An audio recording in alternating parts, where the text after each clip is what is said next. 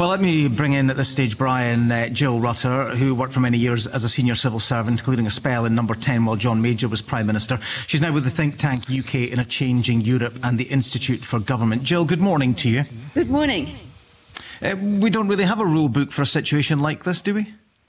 No, we don't. So we don't have a sort of prescribed order of succession like the US does, you know, where it goes down to the vice president and to the Speaker of the House of Representatives and stuff. But the thing we do have is that before the Prime Minister went into intensive care, indeed, actually, before he went into hospital, he'd made clear that if for any reason he was unavailable, incapacitated, or whatever, then he was going to pass the baton over to Dominic Raab. And that's what happened in a fairly seamless way last night. The Prime Minister yeah, clearly can't be taking decisions if he's in intensive care.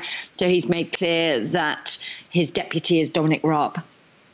And what authority does Mr. Raab have? Brian was saying there that the, the message we're getting is that Mr. Raab will deputise when necessary, chairing committees, etc. Does he have the full authority of Prime Minister at this stage?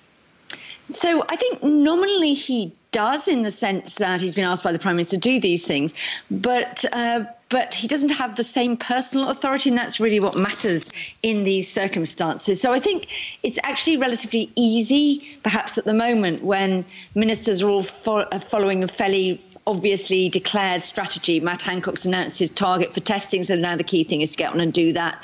Rishi Sunak's announced his packages for the economy, etc. So the Treasury, need, Treasury and HMRC need to get on and make those work. So I think while they're still following the sort of tram lines already set down by the Prime Minister, it's quite easy. I think where you will start to see problems, if some problems there are, when you get to sort of new decisions needing to be made, it might be that that's not till next week. The Prime Minister, we would all hope, might be uh, might be back and able to take part then.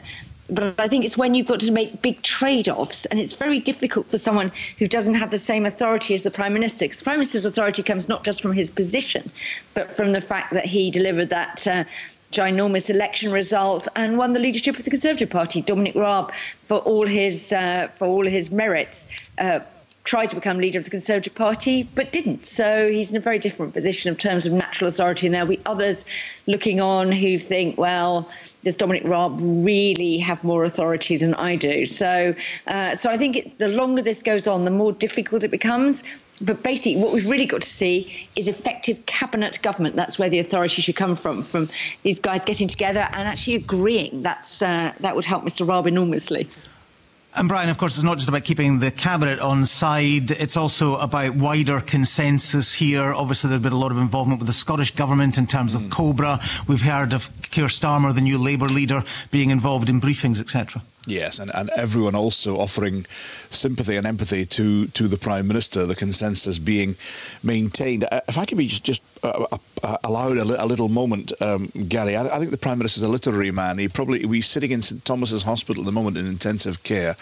And from there, you can see over to, to Big Ben, you can see Westminster Bridge. And the, the poet Wordsworth had some words to say on that. And I, one wonders if the Prime Minister might at some point be able to get up and glance out at Westminster Bridge. It wouldn't say the same see the same vista as Wordsworth, but the poet wrote, Earth has anything to show more fair. Dull would he be of soul who could pass by a sight so touching in its majesty. I wonder if the Prime Minister might be able to accord with those uh, uh, um, sympathies and, and, and views um, if, when we hope, he recovers from his intensive care spell. Brian Taylor, our political editor, and Jill Rutter there, who is with the think tanks UK in a Changing Europe and the Institute for Government. Thank you both for your time this morning.